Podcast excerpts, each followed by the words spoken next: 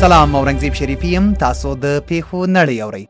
بی بی سی د پاکستان بلوچستان صوبې یو بلوچ بلتونپال مشر عبدالنبی بنګلزی په کندهار کې د ناپیژاندو وسلوالو په برید کې ووژل شو رویټرز په فرانسه کې د جمعې پورز یو پخوانی زندانی د پولیسو په مرکز کې یو پولیسه د چړې په گذارونو وژلې چې وروسته بریدګر هم د پولیسو لخوا په ډزو وژل شو ناین نیوز د امریکا په کالراډو ایالت کې د جمعې په ورځ یو شخصي الوتکه نسکوره شوې چې لامل یې دوه تنه ټپیان شوي دي الجزیره د فلسطین په غربي تراړه کې اسرایلی پوځیانو د جمعې په ورځ یو اتویش کلن فلسطینی لاریون کوونکی په ډزو وژه بي بي سي په افغانستان کې د کورونا وبا له پیله په تیرو څلوېښتو ساعتونو کې د کورونا ویروس تر ټولو لوړې مثبتې پیښې نږدې زر پیښې ثبت شوې دي